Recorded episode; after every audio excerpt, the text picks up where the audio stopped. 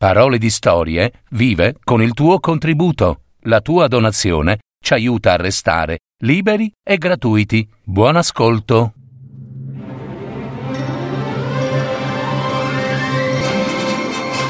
Fiabe, favole, racconti, leggende. Adattamento e messa in voce di Gaetano Marino. www.paroledistorie.net Il dono di Natale un racconto di Grazia Deledda.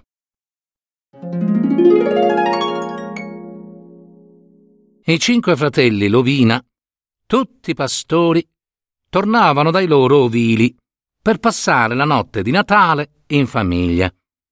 Era una festa eccezionale per loro quell'anno, perché si fidanzava la loro unica sorella con un giovane molto molto ricco.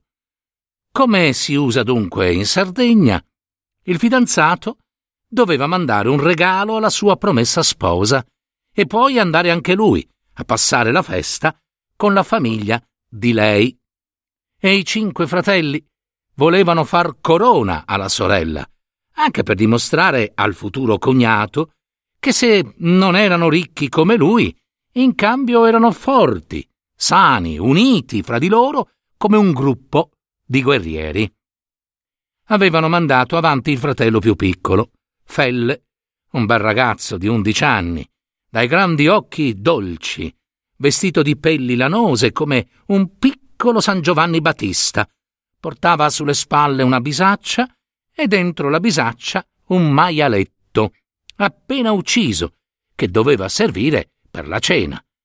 Il piccolo paese era coperto di neve le casette nere addossate al monte parevano disegnate su di un cartone bianco e la chiesa, sopra un terrapieno sostenuto da macigni, circondata da alberi carichi di neve e di ghiacciuoli, appariva come, come uno di quegli edifici fantastici che disegnano le nuvole. Tutto era silenzio. Gli abitanti sembravano sepolti sotto la neve. Nella strada che conduceva a casa sua Felle trovò solo, sulla neve, le impronte di un piede di donna e si divertì a camminarci sopra. Le impronte cessavano appunto davanti al rozzo cancello di legno del cortile che la sua famiglia possedeva in comune con un'altra famiglia, pure di pastori, ancora più poveri di loro. Le due casupole, una per parte del cortile, si rassomigliavano come due sorelle. Dai comignoli usciva il fumo, dalle porticine trasparivano fili di luce. Felle fischiò per annunciare il suo arrivo e subito alla porta del vicino si affacciò una ragazzina col viso rosso dal freddo e gli occhi scintillanti di gioia. Bentornato, Felle! Oh, Lia! Egli gridò per ricambiarle il saluto e si avvicinò alla porticina dalla quale, adesso, con la luce, usciva anche il fumo di un grande fuoco acceso nel focolare in mezzo alla cucina. Intorno al focolare stavano sedute le sorelline di Lia. Per tenerle buone, la maggiore di esse, cioè quella che veniva dopo l'amica di Felle, distribuiva loro qualche chicco di uva passa e cantava una canzocina d'occasione, cioè una ninna nanna, per Gesù bambino. E che ci hai qui? domandò Lia, toccando la bisaccia di Felle. Ah, il porchetto. Anche la serva del fidanzato di tua sorella ha già portato il regalo, eh? Farete grande festa voi, aggiunse con una certa invidia, ma poi si riprese e annunziò con gioia maliziosa. E anche noi?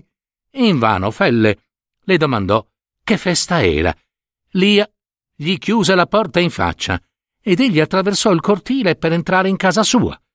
In casa sua si sentiva davvero odore di festa, l'odore di torta di miele cotta al forno e di dolci confezionati con bucce di arance e mandorle tostate, tanto che Felle cominciò a digrignare i denti, sembrandogli di sgretolare già tutte quelle cose buone, ma ancora nascoste. La sorella, alta e sottile, era già vestita a festa col corsetto di broccato, verde e la gonna nera e rossa. Intorno al viso pallido aveva un fazzoletto di seta a fiori ed anche le sue scarpette erano ricamate e col fiocco. Pareva, insomma, una giovane fata, mentre la mamma, tutta vestita di nero per la sua recente vedovanza, pallida anche lei, ma scura in viso e con un'aria di superbia, avrebbe potuto ricordare la figura di una strega, senza la grande dolcezza degli occhi, che rassomigliavano a quelli di Felle. Egli intanto traeva dalla bisaccia il porchetto, tutto rosso, perché gli avevano tinto la cotenna col suo stesso sangue, e dopo averlo consegnato alla madre, volle vedere quello mandato in dono dal fidanzato. Sì, eh, era più grosso. Eh sì, era più grosso quello del fidanzato, quasi un maiale pareva, ma questo, portato da lui, più tenero e senza grasso, doveva essere più saporito. Ma che festa possono fare i nostri vicini se essi non hanno che un po' di uva passa, mentre noi abbiamo questi due animaloni in casa e la torta i dolci, pensò Felle con disprezzo, ancora indispettito perché Lia, dopo averlo quasi chiamato, gli aveva chiuso la porta in faccia. Poi arrivarono gli altri fratelli, portando nella cucina, prima tutta in ordine e pulita, le impronte dei loro scarponi pieni di neve e il loro odore di selvatico. Erano tutti forti, belli, con gli occhi neri, la barba nera, il corpetto stretto come una corazza e sopra la mastrucca. Quando entrò il fidanzato, si alzarono tutti in piedi, accanto alla sorella, come per far davvero una specie di corpo di guardia intorno all'esile e delicata figura di lei, e non tanto per riguardo al giovine, che era quasi ancora un ragazzo, buono e timido, quanto per l'uomo che l'accompagnava. Quest'uomo era il nonno del fidanzato, vecchio di oltre ottant'anni, ma ancora dritto e robusto, vestito di panno e di velluto, come un gentiluomo medievale. Eh, questo nonno, che in gioventù aveva combattuto per l'indipendenza d'Italia, fece ai cinque fratelli il saluto militare e parve poi passarli in rivista. E rimasero tutti scambievolmente contenti. Al vecchio fu assegnato il posto migliore, accanto al fuoco, e allora, sul suo petto, fra i bottoni scintillanti del suo giubbone, si vide anche risplendere come un piccolo astro la sua antica medaglia al valor militare. La fidanzata gli versò da bere, poi versò da bere al fidanzato, e questi nel prendere il bicchiere, le mise in mano, di nascosto, una moneta d'oro. Ella lo ringraziò con gli occhi, poi, di nascosto, pure lei, andò a far vedere la moneta alla madre e a tutti i fratelli, in ordine di età, mentre portava loro il bicchiere colmo. L'ultimo fu Felle, e Felle tentò di prenderle la moneta, per scherzo e curiosità, si intende, ma ella chiuse il pugno minacciosa. Avrebbe meglio ceduto un occhio. Il vecchio sollevò il bicchiere, augurando salute e gioia a tutti, e tutti risposero in coro. Poi si misero a discutere in un modo originale, vale a dire cantando. Il vecchio era un bravo poeta estemporaneo improvvisava cioè canzoni, e anche il fratello maggiore della fidanzata sapeva fare altrettanto. Fra loro due, quindi, intonarono una gara di ottave su allegri argomenti d'occasione e gli altri ascoltavano, facevano coro e applaudivano. Fuori le campane suonarono, annunziando la messa. Era tempo di cominciare a preparare la cena, e la madre, aiutata da Felle, staccò le cosce ai due porchetti e le infilò in tre lunghi spiedi, dei quali teneva il manico fermo a terra. La quarta la porterà in regalo ai nostri vicini, disse a Felle. Anch'essi hanno diritto di godersi la festa. Tutto contento, Felle prese per la zampa la coscia bella e grassa e uscì nel cortile. La notte era gelida ma calma, ed un tratto pareva che il paese tutto si fosse destato in quel chiarore fantastico di neve, perché oltre al suono delle campane si sentivano canti e grida. Nella casetta del vicino, invece, adesso tutti tacevano, anche le bambine, ancora accovacciate intorno al focolare, pareva si fossero addormentate, aspettando però ancora, in sogno, un dono meraviglioso. All'entrata di Felle si scossero, guardando la coscia del porchetto che gli scuoteva di qua e di là come un incensiere, ma non parlarono. No, non era quello il regalo che aspettavano. Intanto Lia era scesa di corsa dalla cameretta di sopra, prese senza complimenti il dono e alle domande di Felle rispose con impazienza. La mamma si sente male ed il babbo è andato a comprare una bella cosa. Ora vattene, vattene. Egli rientrò pensieroso a casa sua. E là non c'erano misteri né dolori, tutto era vita, movimento e gioia. Mai un Natale era stato così bello, e neppure quando viveva ancora il padre. Felle, però, si sentiva in fondo un po' triste, pensando alla festa strana della casa dei vicini. Al terzo tocco della messa, il nonno del fidanzato batté il suo bastone sulla pietra del focolare. Oh, ragazzi, su, in fila. E tutti si alzarono per andare alla messa. In casa rimase solo la madre, per badare agli spiedi che girava lentamente accanto al fuoco per far bene arrostire la carne del porchetto. I figli, dunque, i fidanzati e il nonno, che pareva guidasse la compagnia, andavano in chiesa. La neve attutiva i loro passi Figure imbaccucate sbucavano da tutte le parti con lanterne in mano, destando intorno ombre e chiarori fantastici. Si scambiavano saluti, si batteva le porte chiuse per chiamare tutti alla messa. Felle camminava come in sogno e non aveva freddo, anzi gli alberi bianchi intorno alla chiesa gli sembravano mandorli fioriti. Si sentiva insomma, sotto le sue vesti lanose, caldo e felice come un agnellino al sole di maggio. I suoi capelli, freschi di quell'aria di neve, gli sembravano fatti di erba. Pensava alle cose buone che avrebbe mangiato al ritorno dalla messa, nella sua casa riscaldata, e ricordando che Gesù, invece, doveva nascere in una fredda stalla, nudo e digiuno, gli veniva voglia di piangere e di coprirlo con le sue vesti, di portarselo a casa sua, insomma. Dentro la chiesa continuava l'illusione della primavera. L'altare era tutto adorno di rami di corbezzolo coi frutti rossi, di mirto e di alloro. I ceri brillavano fra le fronde e l'ombra di queste disegnavano sulle pareti come sui muri d'un giardino. In una cappella sorgeva il presepio, con una montagna fatta di sughero e rivestita di musco.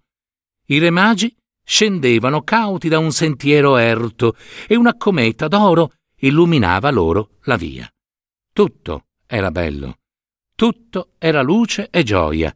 I re, potenti, scendevano dai loro troni per portare in dono il loro amore e le loro ricchezze al figlio dei poveri, a Gesù, nato in una stalla. Gli astri li guidavano, il sangue di Cristo morto poi per la felicità degli uomini, pioveva sui cespugli e faceva sbocciare le rose, pioveva sugli alberi per far maturare i frutti. Così la madre aveva insegnato a Felle, e così era. Gloria, gloria, cantavano i preti sull'altare, e il popolo rispondeva, Gloria a Dio nel più alto dei cieli. E pace in terra agli uomini di buona volontà. Felle cantava anche lui e sentiva che questa gioia che gli riempiva il cuore era il più bel dono che Gesù gli mandava. All'uscita di chiesa sentì un po' freddo, perché era stato sempre inginocchiato sul pavimento nudo, ma la sua gioia non diminuiva, anzi aumentava nel sentire l'odore d'arrosto che usciva dalle case apriva le narici come un cagnolino affamato e si mise a correre per arrivare in tempo per aiutare la mamma ad apparecchiare per la cena. Ma già tutto era pronto.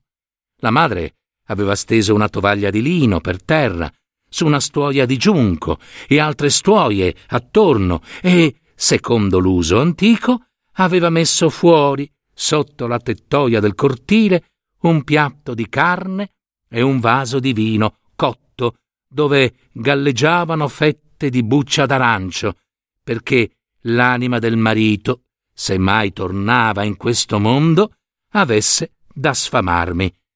Felle andò a vedere, collocò il piatto ed il vaso più in alto, sopra un asse della tettoia, perché i cani randagi non li toccassero, e poi guardò ancora verso la casa dei vicini. Si vedeva sempre luce alla finestra, ma tutto era silenzio. Il padre non doveva essere ancora tornato col suo regalo misterioso. Felle rientrò a casa e prese parte attiva alla cena. In mezzo alla mensa sorgeva una piccola torre di focacce tonde e lucide che parevano d'avorio. Ciascuno dei commensali ogni tanto si sporgeva in avanti e ne tirava una a sé. Anche l'arrosto, tagliato a grosse fette, stava in certi larghi vassoi di legno e di creta e ognuno si serviva da sé, a sua volontà. Felle, seduto accanto alla madre, aveva tirato davanti a sé tutto un vassoio per conto suo e mangiava, senza badare più a nulla. Attraverso lo scricchiolio della cotenna brustolita del porchetto, i discorsi dei grandi gli parevano lontani e non lo interessavano più.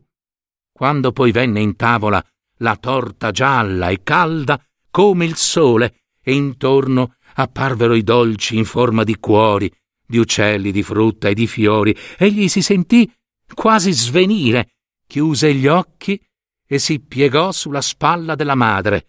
Ella credette che egli piangesse e invece rideva, rideva per il piacere. Ma quando fu sazio e sentì bisogno di muoversi, ripensò ai suoi vicini di casa. Che mai accadeva da loro?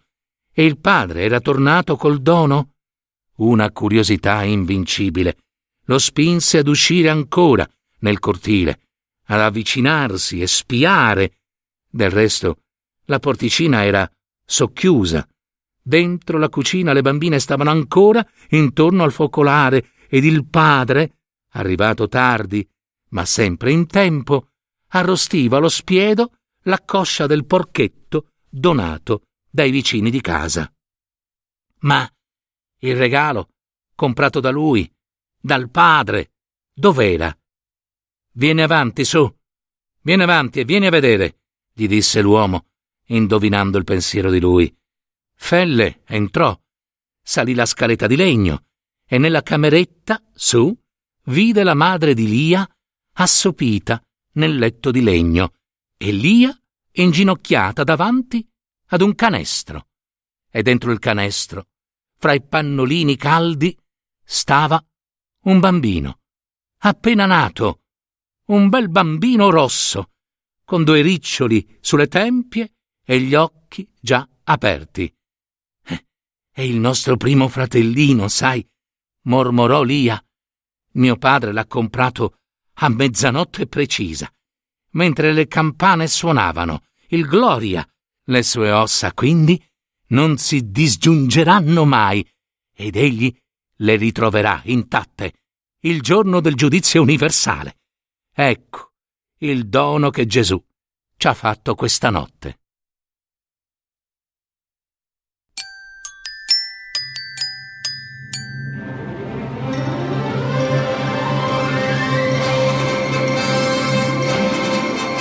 Avete ascoltato Parole di storie, fiabe, favole, racconti, leggende, adattamento e messa in voce di Gaetano Marino. www.paroledistorie.net